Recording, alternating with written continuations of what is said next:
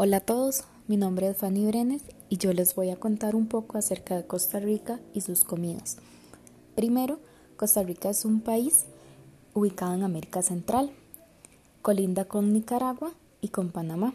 Su extensión es de 51 mil kilómetros cuadrados, dividido en siete provincias. La provincia de Guanacaste es una de las provincias más grandes que tiene el territorio Dentro de esta provincia se ubican platillos muy especiales. El primer platillo que les voy a contar se llaman las tortillas. Las tortillas son elaboradas a partir del maíz. Las personas en Guanacaste cultivan el maíz en las llanuras porque en esta zona se da mucho la agricultura y la ganadería.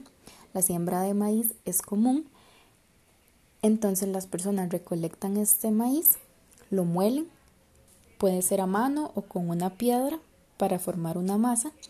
Esa masa después se revuelve con agua y sal y se hace una bolita. Esa bolita se aplasta, se cocina la masa y esa es la tortilla, que es acompañante de muchos otros platillos como em, arroz, frijoles, inclusive picadillos este, que son muy típicos de la zona. La bebida más tradicional de la región de Guanacaste es la chicha. Es una bebida alcohólica a base de piña.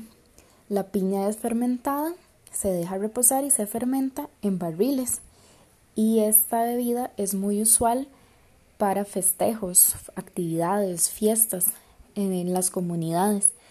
Esos son los dos platillos que yo les comento principalmente de la zona de Guanacaste y mis compañeras les van a comentar acerca de los platillos o comidas de las otras siete provincias de Costa Rica.